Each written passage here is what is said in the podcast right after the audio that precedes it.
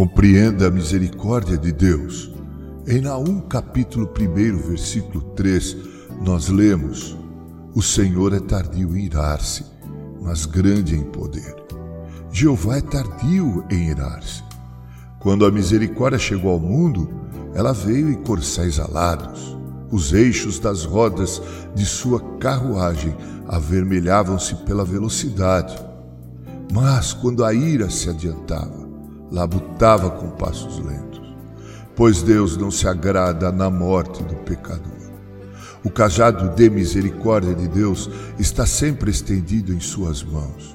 Sua espada da justiça está embanhada, baixada por aquela mão de amor, ferida, que sangrou pelos pecados dos homens. O Senhor é tardio em irar-se, porque é grande em poder. Ele é realmente grande em poder, pois tem poder sobre si mesmo. Quando o poder de Deus o restringe, então verdadeiramente é poder. O poder que vincula onipotência é onipotência ainda maior. Um homem que tem uma mente forte pode suportar ser insultado por muito tempo e só se ressente do mal quando um senso de justiça demanda sua ação.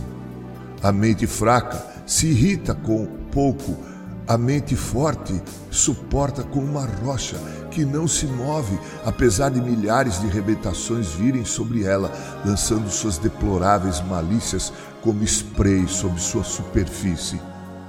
Deus marca seus inimigos e ainda assim ele não age, mas segura sua ira. Se ele fosse menos divino do que é, Há muito tempo teria enviado seus trovões, esvaziado os reservatórios do céu.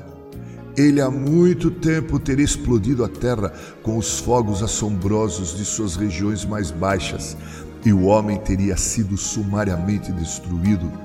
Mas a grandiosidade de seu poder nos traz misericórdia.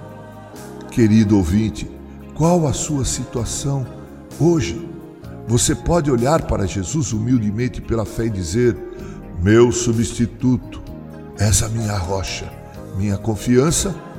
Então, amado, não tenha medo do poder de Deus, pois pela fé você já correu para Cristo em busca do refúgio. O poder de Deus não precisa mais aterrorizá-lo, como o escudo e a espada do guerreiro não precisam aterrorizar aqueles a quem ele ama.